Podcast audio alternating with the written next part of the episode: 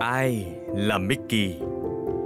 Ngày 9 tháng 2 năm 2020, tại lễ trao giải Oscar, Mickey đã được toàn thế giới biết đến.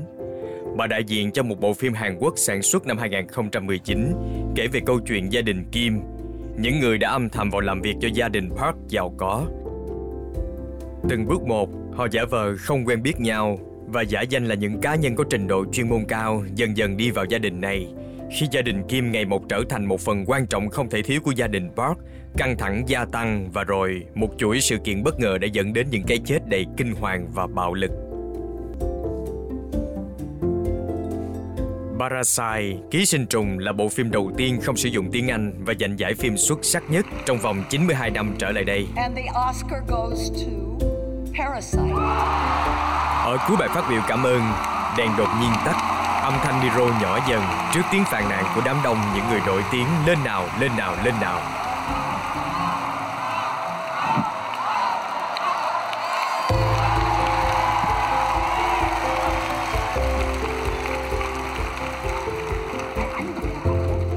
Sức nóng từ đám đông cuối cùng cũng khiến những ánh đèn bật sáng trở lại.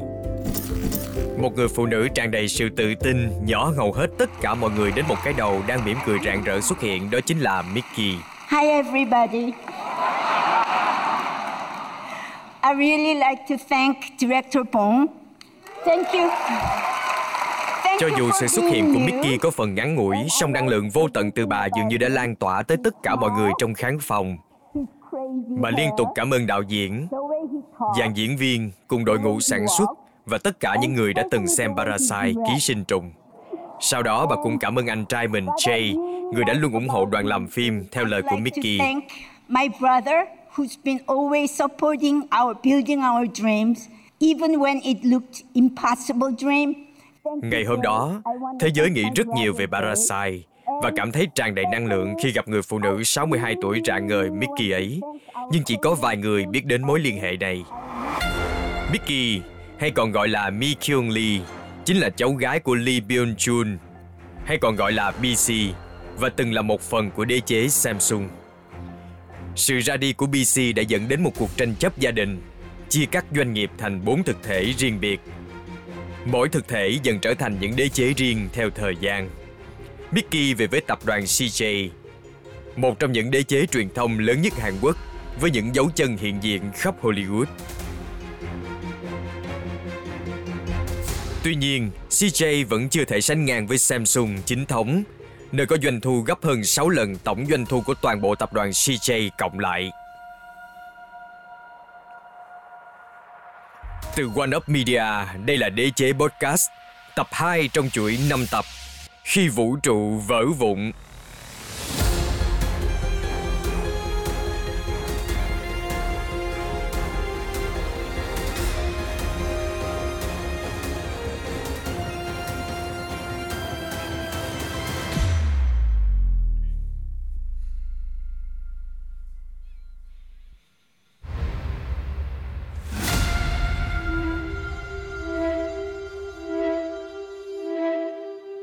Tập đoàn CJ là một phần của lịch sử rộng lớn trong quá khứ phức tạp của Samsung, nơi đã khai sinh ra bốn đế chế riêng biệt.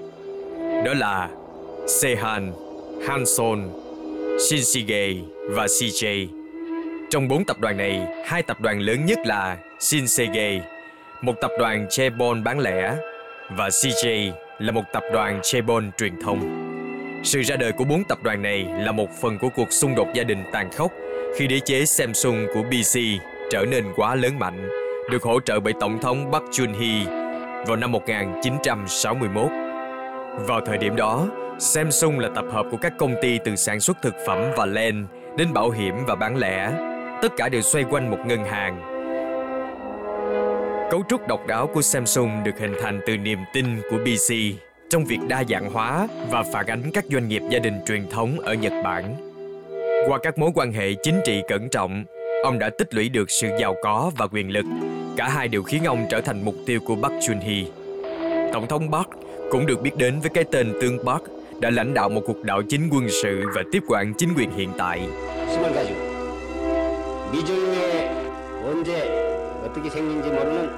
Sinh ra trong hoàn cảnh giáo dục đầy đủ nhưng nghèo khó, ông gia nhập quân đội và cuối cùng làm việc mật thiết với người Nhật đang chiếm đóng Hàn Quốc. Chứng kiến ảnh hưởng của sự giao dịch từ những đế chế gia đình mà BC ngưỡng mộ. Ông nhận ra rằng, mặc dù những tập đoàn lớn này có thể thúc đẩy sự phát triển kinh tế, song chúng cần phải được kiểm soát bởi chính phủ. Và hôm nay, vào tháng 5 năm 1961, ông sẽ kiểm soát Samsung.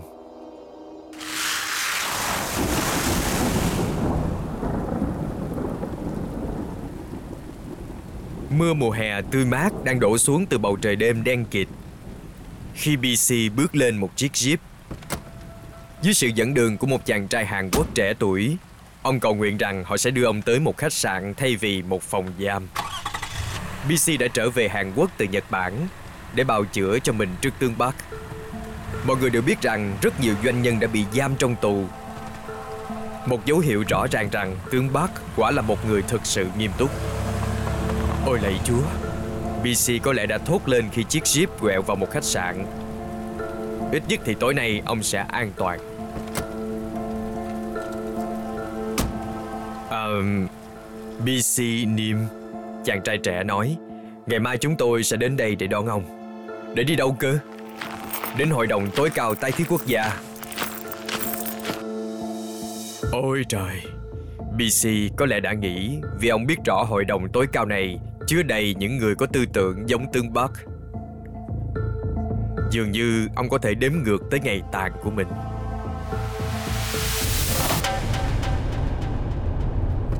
BC xuống xe và được một nhóm người của tương Bắc dẫn đường.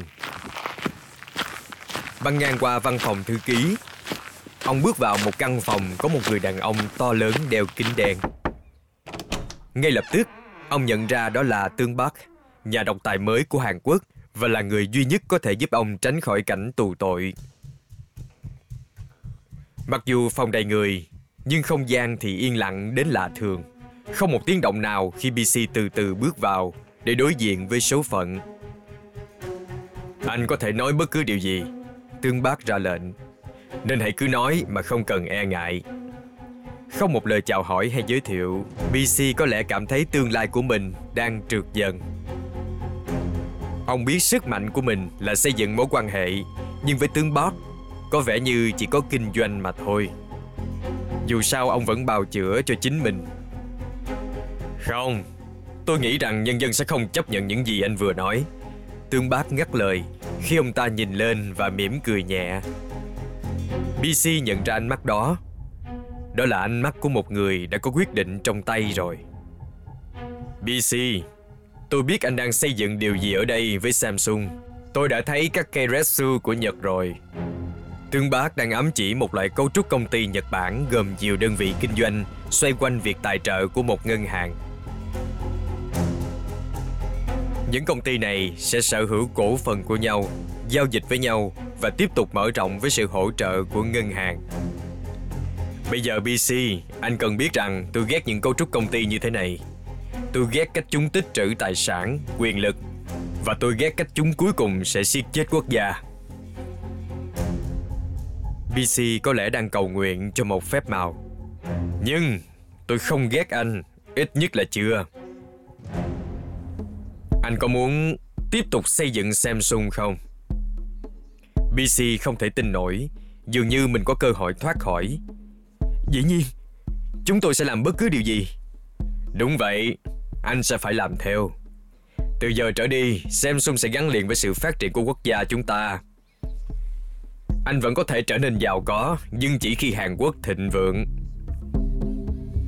Bắt đầu từ ngày mai, chúng tôi sẽ sở hữu các ngân hàng của anh và anh sẽ trả cho chính phủ 4,4 triệu đô la vì mọi rắc rối anh đã gây ra. Anh đồng ý chứ?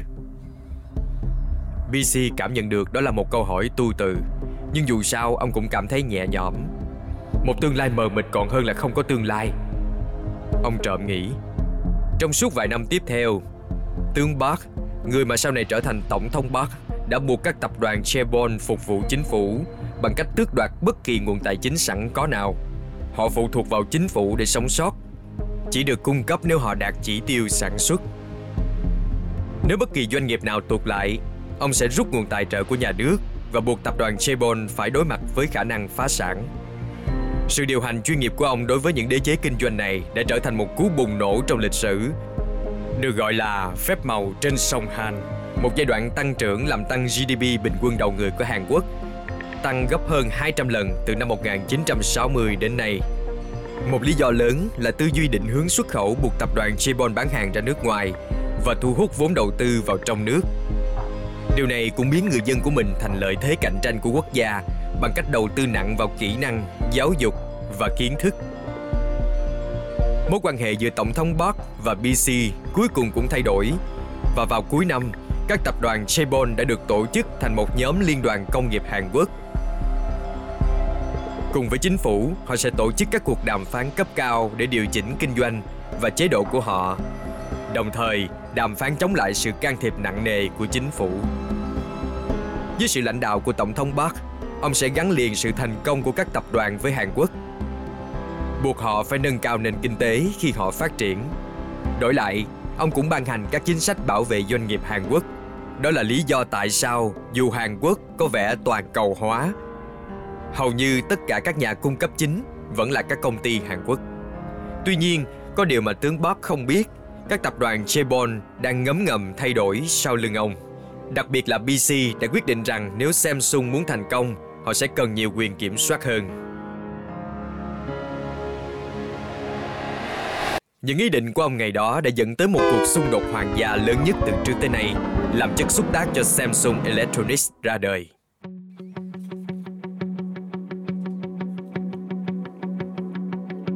Đã là năm 1966 và Samsung đang rất được lòng của Tổng thống Park. 18 tháng trước, họ đã đồng ý xây dựng một nhà máy phân bón, loại đầu tiên có thể làm cho nông nghiệp bền vững trên quy mô lớn.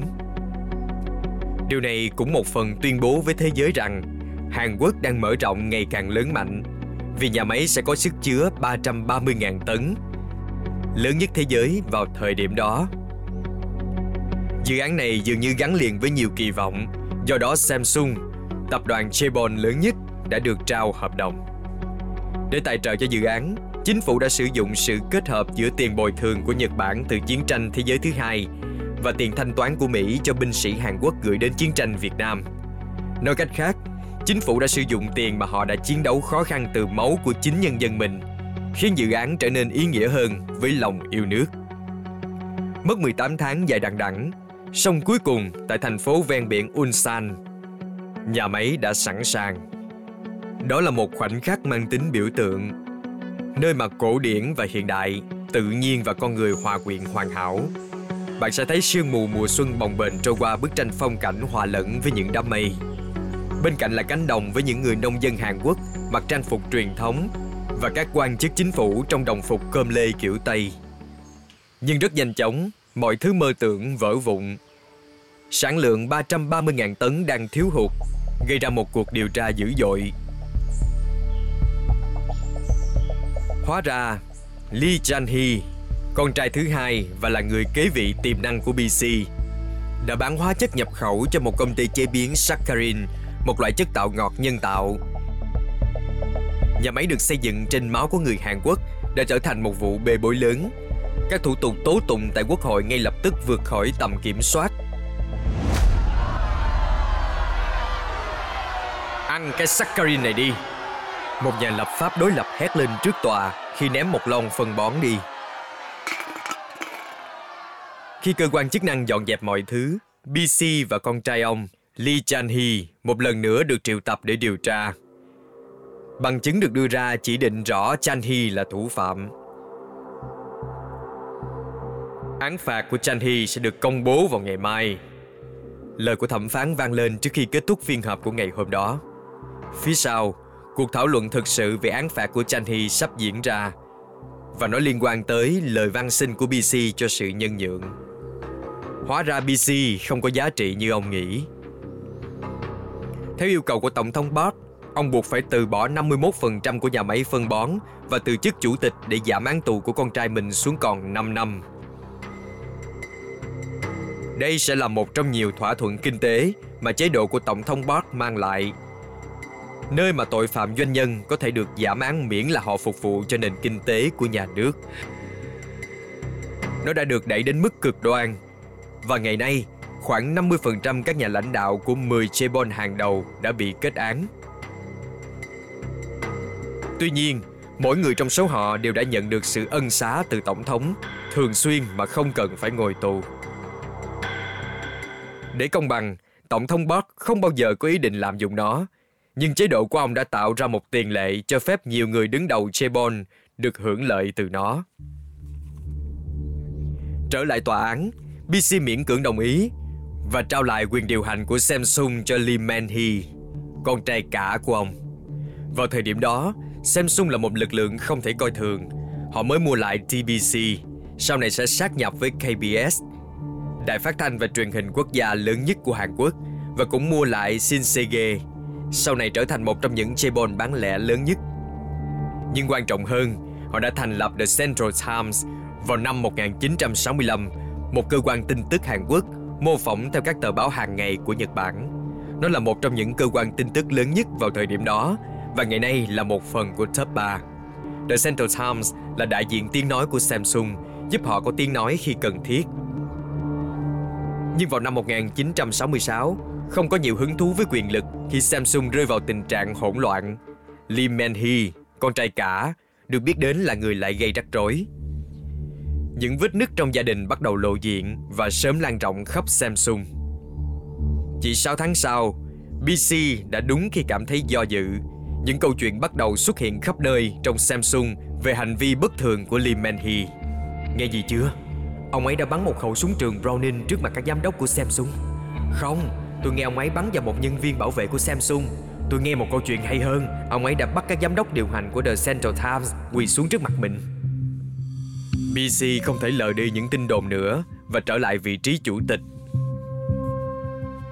Người thừa kế đầu tiên của đế chế Samsung chính thức bị cắt chức.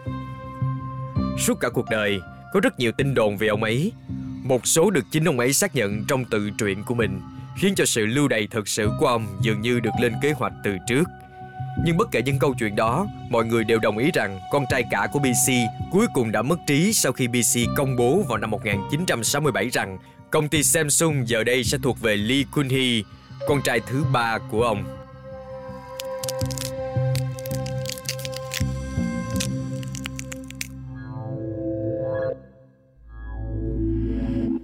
Đến năm 1968, Samsung vẫn là một đế chế hùng mạnh. Mặc dù những rối ren trong gia đình Lee đã làm gián đoạn sự tăng trưởng nhanh chóng của họ, nhưng họ vẫn tiếp tục thành lập một công ty giấy vào năm 1967.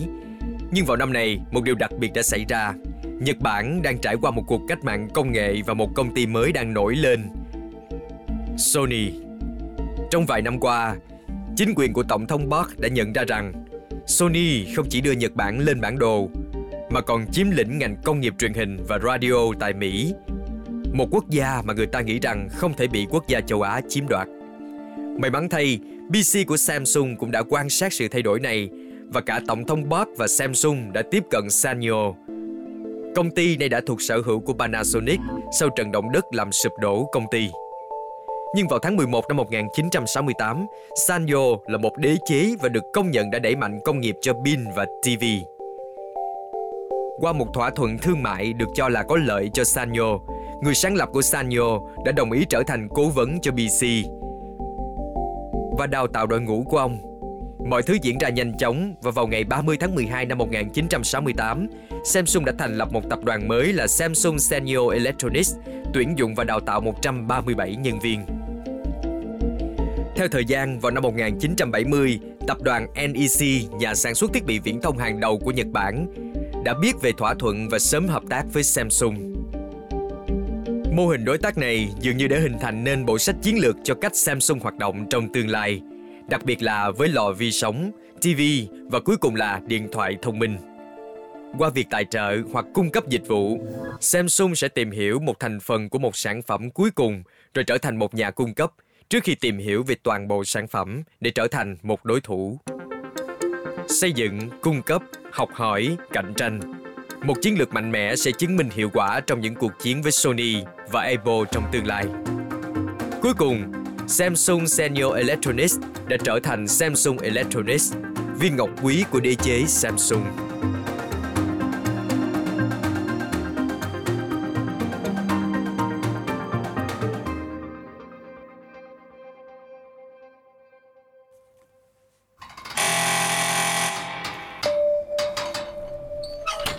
Thật lố bịch.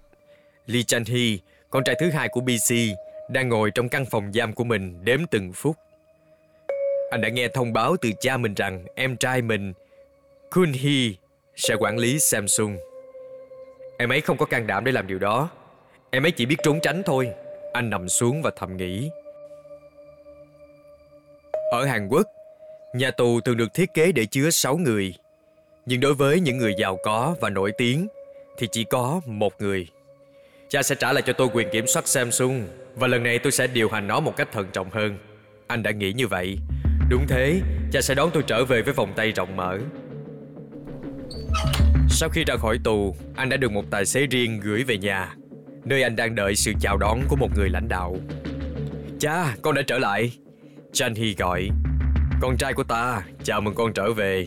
BC đáp lời. Ngồi quanh bàn là BC và em trai anh, Khun Hee, người đang im lặng. Vậy cha, con đã nghe về kinh doanh điện tử của chúng ta. Nó nghe có vẻ thú vị, con có vài ý tưởng. Có lẽ con nên nghỉ ngơi. BC ngắt lời. Một cảm giác sợ hãi đang đè lên Chan Hee. Đây là lễ chào đón của mình ư. Vì vậy Chan Hee nói tiếp. Không sao, con đã nghỉ ngơi đủ rồi. Con có ý tưởng cho người kế nhiệm tạm thời của cha, Kun Hee. Đó không phải là tạm thời. Ý cha là gì? Ý cha đó là quyết định chắc chắn rồi. Kun là người kế nhiệm. Không, anh ấy không thể lãnh đạo. Trong gia đình con là doanh nhân giỏi nhất. Cha biết điều đó. Được, Ý con là con đã mắc lỗi, nhưng con sẽ phát triển một cách thận trọng. Đó chính là vấn đề, những giấc mơ của con Chan Hee, những giấc mơ của con quá nhỏ bé cho Samsung. Con chỉ quan tâm tới những chi tiết nhỏ nhặt và hoạt động ở quy mô nhỏ. Chan Hee không thể tin nổi. Điều này thật vô lý. Bất kể những điểm yếu của mình, chắc chắn em trai hay tự ti của mình không phải là lựa chọn tốt hơn. Con có thể mơ lớn cha. Ý con là con đã mơ lớn, chỉ là con chưa nói với cha thôi. Đủ rồi, con hãy đi đi. Máu của Chang Hy đang sôi sục Dần dần bước tới cánh cửa Anh dừng lại ngay trước khi mở cánh cửa Cha Cha sẽ hối hận về điều này Cả gia đình sẽ hối hận về điều này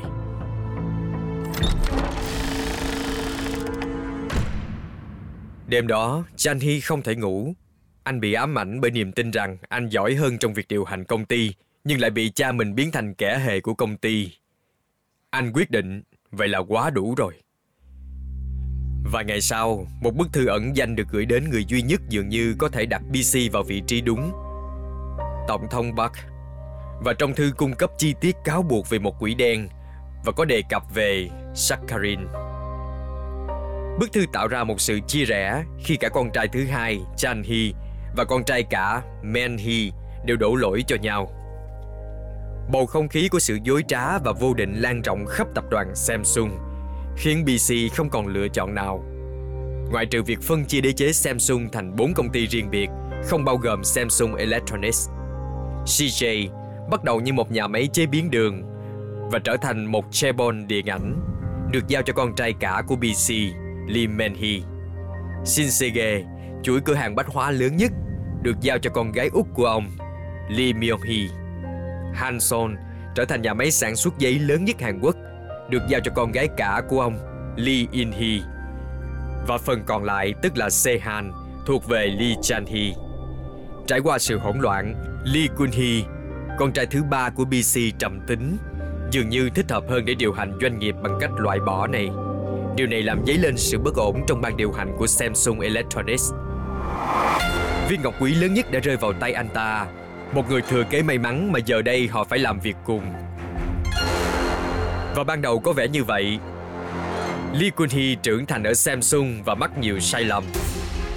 Nhưng như thế giới sẽ sớm biết, anh không chỉ là một người thừa kế may mắn.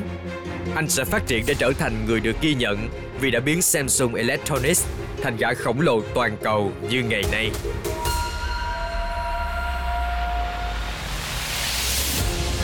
Từ One Up Media, đây là DJ chế Podcast, tập 2 trong loạt 5 tập. Khi vũ trụ vỡ vụn. Tiếp theo trong Đế chế Podcast, chúng ta sẽ tìm hiểu ảnh hưởng mà Kunhi đã tạo nên khi Samsung đưa ra thế hệ lãnh đạo mới sẽ chinh phục thế giới hãy theo dõi chúng tôi để không bỏ lỡ tập 3 trong chuỗi 5 tập của chúng tôi. Quyền năng của người con.